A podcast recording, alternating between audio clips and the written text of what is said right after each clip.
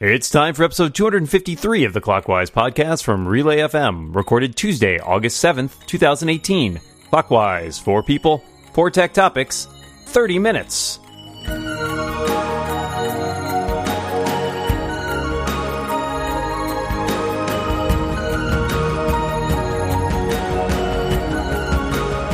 Welcome back to Clockwise, the tech podcast with a twist that's hard to resist. That twist? Well, it's just that we're very respectful of your time. I am Micah Sargent, and I am joined across the very internet by my co-host Dan Moren. How you doing, Dan? I'm doing well, and I like that respect is our brand. I think that's good. that's good. Yes, yes, and of course we respect the awesome guests that we have joining us this week. To my left is managing editor of iMore. it is my pal, my friend, the awesome Lory Gil. Hello, Lory. Hello, hello. R E S P C T. What it means to me. See, see, Right, everybody, like ev- everybody is on brand today. To my left, our second guest, the proprietor of Core Assistance, Mr. Justin Michael. Hello, Justin. How are you? I'm good. How are you doing? I'm doing very well. Excellent. We're all doing great. We're all being respectful. It's fantastic. We've got we've got four people, of course. We've got four topics, and let's uh, let's go ahead and get going.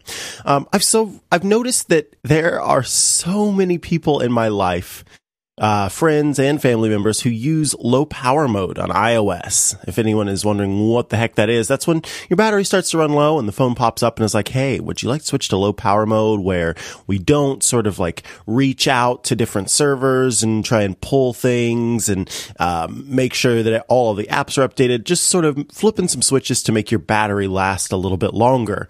But I've noticed for me, anytime that comes up, I'm like, "No, no, no, no, no, no, no," and so many people around me, I'm always seeing that yellow uh, battery bar where they have low power mode on, even when the battery is uh, completely full. So my question is, do you use low power mode or the Android equivalent? Lory, we'll start with you.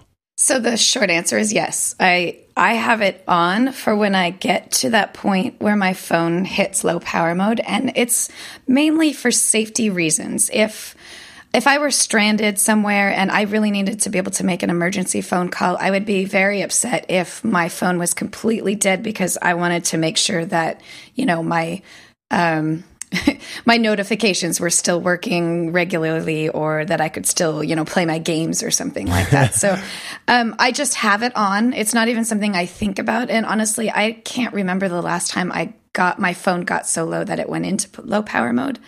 Um, but what what my what comes to mind for me is why would anyone not have that enabled? And of course, I don't use it all the time. It's only for when it gets below twenty percent. So why why would somebody not want that feature to be active? So, Micah, when it comes back around to you, I want you to answer that question.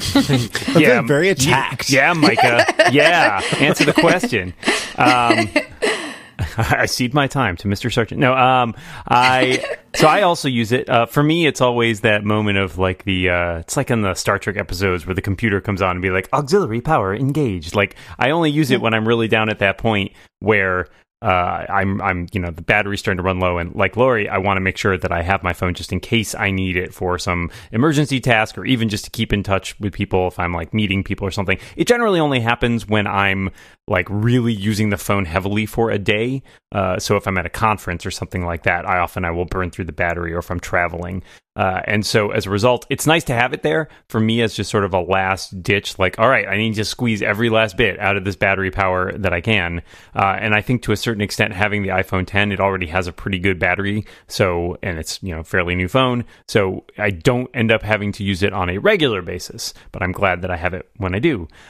However, what's interesting to me is I've noticed a lot of my friends who use it use it, especially on older phones, like constantly. And I have friends who have commented that they would like to be able to have it on all the time and that they hate that the fact the iOS basically when you hit I think it's around 80% battery or so, it automatically turns it off and you can't enable it. So apparently it's a very divisive topic and maybe it will continue to be so. Justin, what do you think? My phone usually lasts the whole day, and um, sometimes at night when I'm laying in bed reading or something, it'll pop up and say twenty percent. Do you want to enable low power? And I'm like, I'm in bed. I'm about to charge it, so I say no. Um, if I'm out in the field, though, you know, away from home, away from a charger, I will definitely enable it if prompted. Um, my wife, on the other hand, is a different story. She is one of those people who has low power mode on most of the time whenever she can enable it. And she actually has an iPhone 10. And the reason is she just uses it a lot. She's she's on the phone a lot. So she has it on to, you know, get her through the day. Well, why don't I use it? Let's see. I honestly, I, have been, I've been looking at myself. I've been, you know, really just trying to dig in and figure out me. And I just, I'm not sure why I don't use it. Like it pops up and it's literally just an immediate reaction where I'm like, no, I don't need that. I think it's because most of the time I am within arm's reach of some sort of charging system.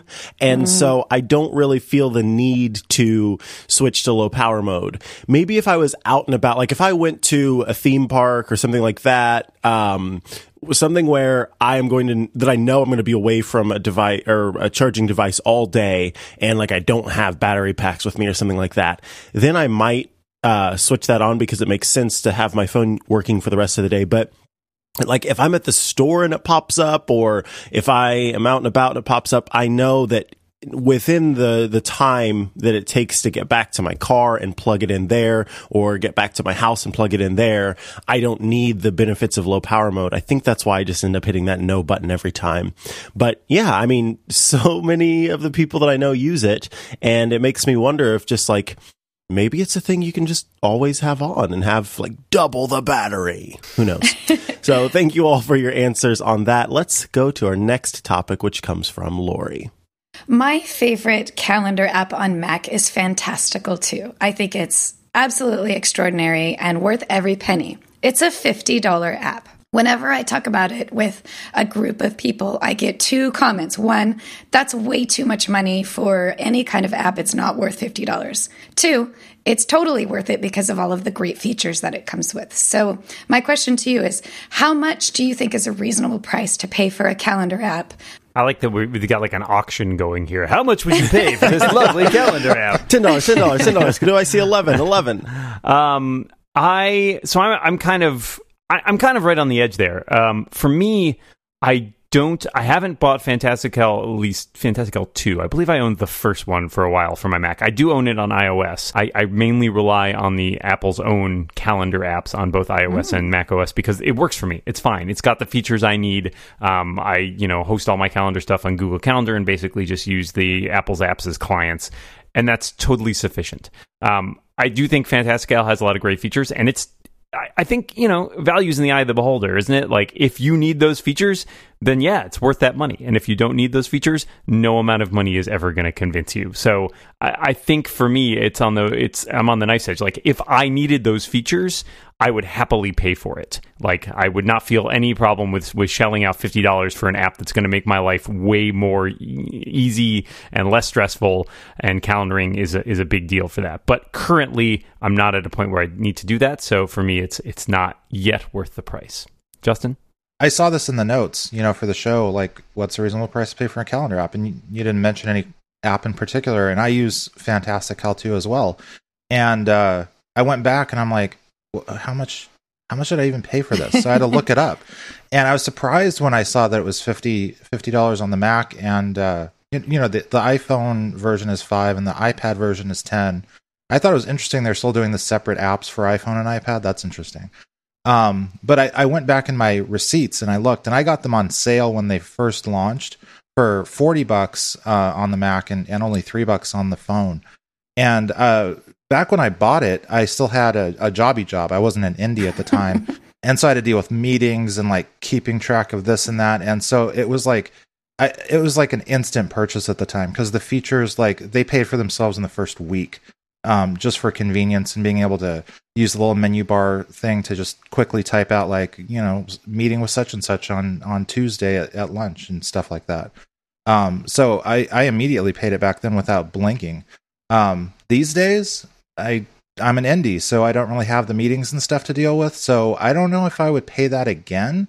But I am glad that I have it because I still do use it and it's still convenient. But that that is kind of a big ask, and I think it makes a lot of sense if you if you are in the in the workaday world where you've got the meetings and things to deal with. But I don't know. Like Dan said, it really depends on your use case and what you need it for.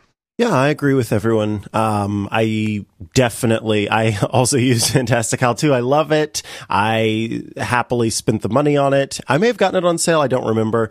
Um, but I have it on all of my devices because I've just used it for so long and it makes sense to me and it works exactly how I expect it to.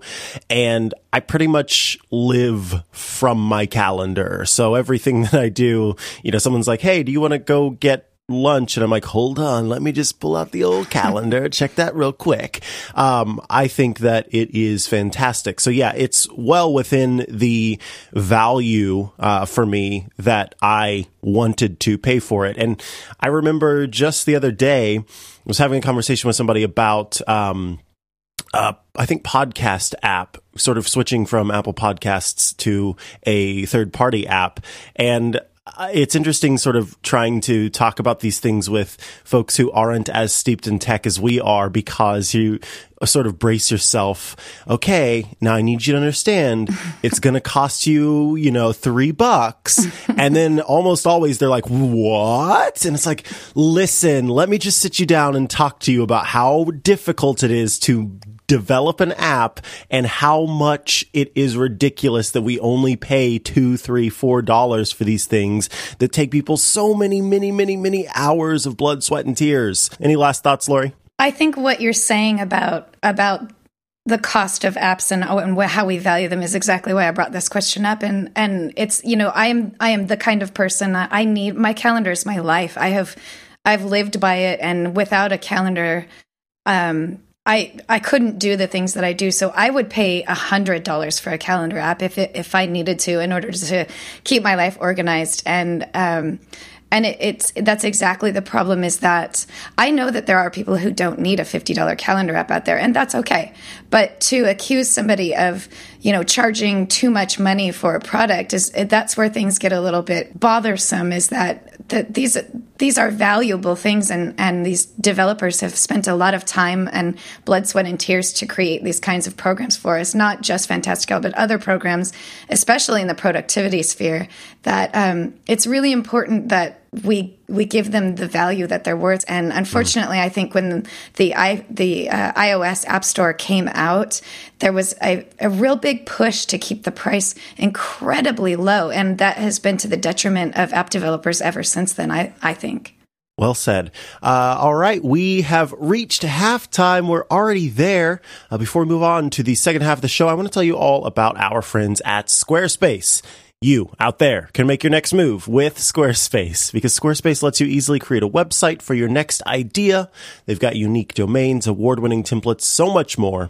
If you're out there to create an online store or portfolio or a blog or maybe even a podcast, well, Squarespace is an all in one platform that lets you do just that. There's nothing to install. You don't have to worry about patches and upgrades or any of that. Squarespace has it all covered. They've also got award winning 24 7 customer support if you need any help. They let you quickly and easily grab a unique domain name, and all of those award winning templates are beautifully designed for you to show off your great ideas. I've talked before about how I think Squarespace is great for making a podcast because they make it simple to link up with Apple Podcasts. You can upload your audio files directly to them. Show notes are all uh, figured out. You can see some of the stats on downloads and things like that. It is a fantastic way to get going. And guess what? Squarespace plans start at just 12 bucks a month, but you out there listening can start a trial with no credit card required. If you go to squarespace.com slash clockwise. Now, when you decide to sign up, go ahead and use the offer code clockwise because that's going to get you 10% off your first purchase of a website or domain. And you will, of course, be showing your support for our show. That's squarespace.com slash clockwise with the code clockwise to get 10% off your first purchase. Thanks so much to Squarespace for your support. Squarespace, make your next move, make your next website. All right, Dan, what have you got for us? All right, well, Microsoft has walked back its decision to discontinue support for Skype 7, aka Classic Skype. uh, and basically forcing everybody to its new version of Skype, which mimics the mobile version of which some people were not thrilled about. Um, so their decision to walk this back, I'm kind of curious in a larger perspective, both you know in terms of Skype and in terms of products more generally.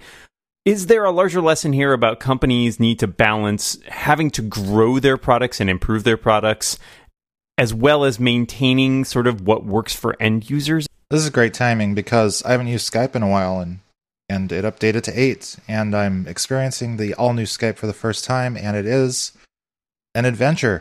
um, I, have got Cortana in my Skype now, which is surprising. And you know, in the call screen here, there's this blinking red heart in the bottom corner that's like pulsing constantly that I can't turn off against like the blue background. So it really pops. It's super distracting. I can see why people were outraged, and I've only been using it for 17 minutes. um, so, you know, so to your question, Dan, like every time I find myself using, you know, some kind of service or product, especially services that I depend on, I always worry about the goal alignment. Like, is the company behind this? Are their goals like aligned with mine? And if they're not, it freaks me out. And it's it's usually the case that if the service is free, like Skype is, the goals may not be aligned. Because who who knows what Microsoft is thinking? Like, do they want to like shift the Skype user base to someone you, you know some group of people that I'm not in? Like, what what are they going for with this? And because I'm not paying them directly, because we don't have that customer relationship, like they don't care like it, i'm just i'm just like one in a sea of thousands and thousands and thousands of users and it's like they don't really care about you know what i care about necessarily and that's that's why i like to pay for services that i depend on whenever i possibly can. Um this this question made me think back to when uh the basecamp company they launched basecamp 3 um they kept Basecamp 2 on because they had a lot of paying customers and they knew that not everybody would be comfortable with the new system. And as far as I know, they're still maintaining Basecamp 2 while still, you know, having Basecamp 3 as their primary focus because they have that customer relationship and because their goals and their customers' goals were aligned. Um, they're still supporting them. And it, it just makes me think that if a small company like that can do that, you know, why can't Microsoft, you know, extend support for the classic Skype for indefinitely. You know, I mean, that would be amazing. It's frustrating because I know that you know there are a lot of people that say I love change. Change is great. It's great when things change. We love it. Ever they're lying. Everybody's lying when they say they love change. Nobody loves change. It's like it goes against our very nature as Homo sapiens to enjoy change. Like it is a base psychological concept that humans don't like change because of our evolutionary history. And so I am trying to sort of figure out how much of it is just the fact that things have changed in new Skype and that's what's bothering me or and how much of it is that new Skype is trash, utter absolute garbage trash. And I think it's a lot of that second one. And really, if all it means is that you are listening to your customers and you're keeping around this application that people have used and appreciate all of the settings that they can do with them, and it like doesn't have a creepy beating heart in the corner, then so be it. Like, let's make sure that we are supporting a large uh, portion of the customer base. But Justin, you also bring up a good point that like I'm not paying Microsoft for Skype directly. So do they really listen to me when I tell them their app is garbage? I don't think that they really need to, but I'm glad that they have so far. And I hope that they continue to allow me to use old Skype or make new Skype better. Lory, what are your thoughts so I can stop saying garbage and trash over and over again? So I think the lesson that maybe Skype could take from this is maybe to consider slowly getting us used to the changes. I think Google actually does a really good job of this with their Gmail um, web based um, inbox, which is the I have my I have one email account that's already updated to the new version because they said, "Do you want to try out the new version?" And I say, "Yeah, sure, I'll try it out." If you don't like the new version, you could go back to the old one for a while. And they set a deadline of of how long it, you you have before you have to switch over to the new one.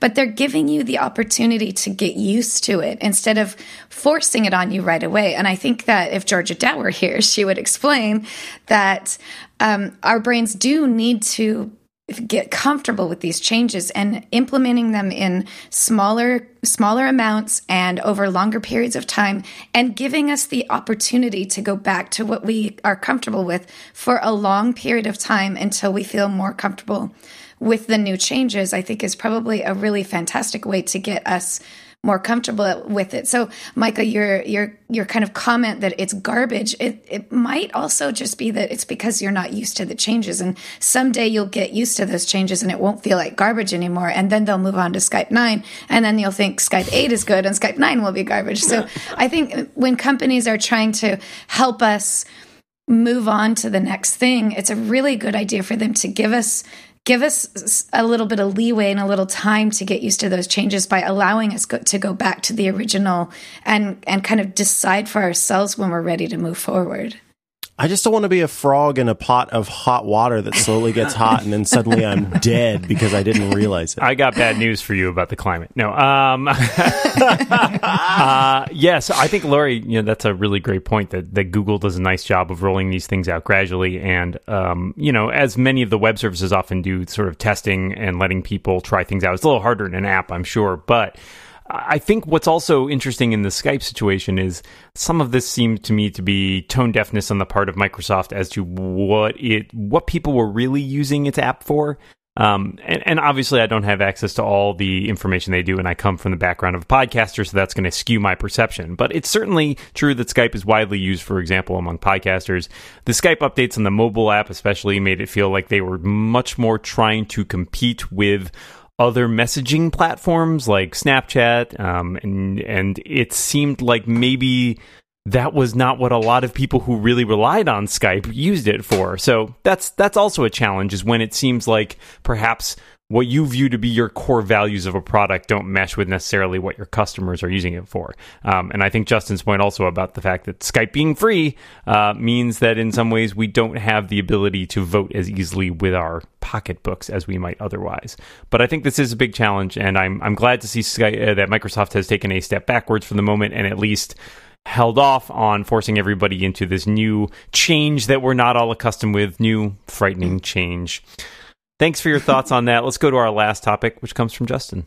Okay, so every once in a while, a mobile game from an indie or small team stands out and generates significant buzz. Past examples include titles like Flappy Bird, Threes, Superbrothers Sword and Sworcery, Monument Valley, Alto's Adventure, and, of course, the amazing Desert Golfing.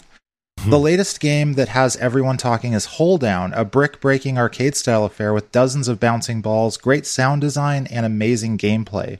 My question for you is what's your favorite indie game on mobile? Or if you don't play games on mobile, has any game ever seriously tempted you to try it out?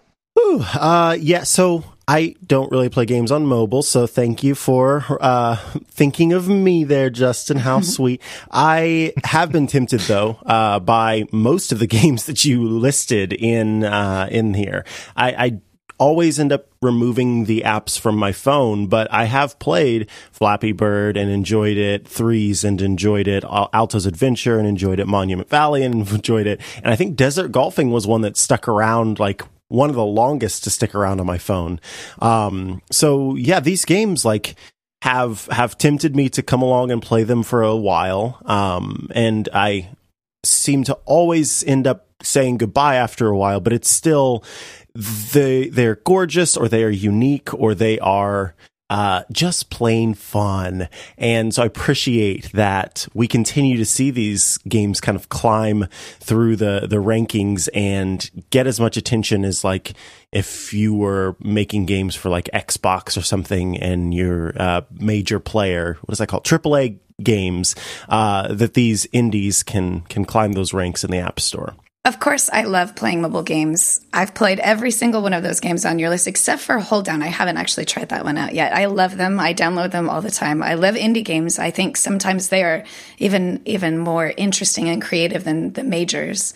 Um, on my phone right now, um, I can tell you, Reigns. I love to play all the time. This adorable game called Clawbert um, that that just I don't know. It's sort of like one of those claw games, but you so you collect things by just kind of uh, like dropping your crane during certain times and you're collecting things.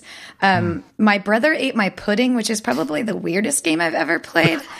and Fracter is my kind of my current favorite that's F R A C T E R, which is a um, sort of atmospheric puzzle adventure. So, yeah, I'm big on mobile games, love to play them, love to try them out all the time. I think they're fantastic. I love to see them develop. And, and actually, with Nintendo Switch, I've noticed that it's one of the first major consoles that's really dedicating itself to allowing indies into the store and into the environment, which I think is fantastic. And I hope to see more of the consoles to offer more indie games in their titles too. Yeah, uh, like Lory, I've played almost all the games on that list, and I've enjoyed all of them. Um, my my attention span sometimes though tends to get in the way, uh, so I'll play these things for a while and then I'll sort of taper off.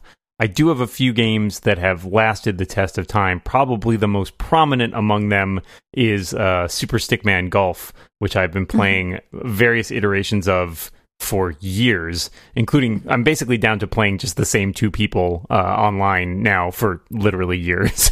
um, and it's fine. I enjoy that a lot. It's like it's just enough game for me where I can, you know, take a minute or two and, and take my turn and then go away from it and then come back later. I don't tend to play the single player as much anymore now that I've gone through most of the game. Um, and you know i play console games as well and those just tend to be longer experiences so i often make it farther before i sort of tap out. But mobile is nice for those quick uh, quick hits at gaming um, and i was most recently playing pocket run pool which i also really enjoy. Uh, but uh, besides super stickman golf the only quote unquote game that has really stuck with me for a long time is the new york times crossword puzzle. So i don't know if that counts. It's not really an indie game but that's what i spend my time doing I really like how uh, you know Micah started off that answer with, you know, I don't really play games on mobile, and then he had this laundry list of games he's played on mobile. um, I, I, have news for you, Mikey. You might play some games on mobile there. Um, no, those were great answers. Um, I'm looking forward to trying the pudding game. That, yeah, that my brother ate my pudding. My yeah. brother ate my pudding. All right, that's yeah. I like the I like the weird, quirky ones, and that sounds weird and quirky. So good times. Excellent. Wow. We've made it to the end of the show. We have just enough time for a bonus topic. But first, I want to tell you all about our friends at Mack Weldon. Mack Weldon make the most comfortable underwear, socks, shirts, undershirts, hoodies, and sweatpants whew, that you will ever wear. Honestly, Mack Weldon is better than whatever you're wearing right now, unless of course it's Mack Weldon, like me. They're so confident about this, they have a no questions asked return policy. If you don't like what you're wearing, you just go ahead and keep them and they'll refund you. No questions asked. By pairing premium fabrics meticulous attention to detail and a simple shopping experience mack weldon delivers a new level of daily comfort straight to your door. Their undershirts stay tucked their socks stay up their waistbands don't roll. Everything. It's made with premium cotton and other natural fibers. It's fantastic.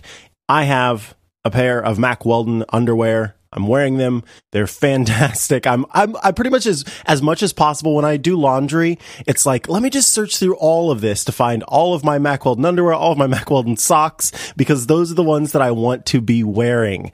And they have a pair of sweatshorts. I just tweeted about this not too long ago. If I could just completely replace my entire like pants and shorts wardrobe with Mack Weldon sweatshorts, I absolutely would because they're so comfortable.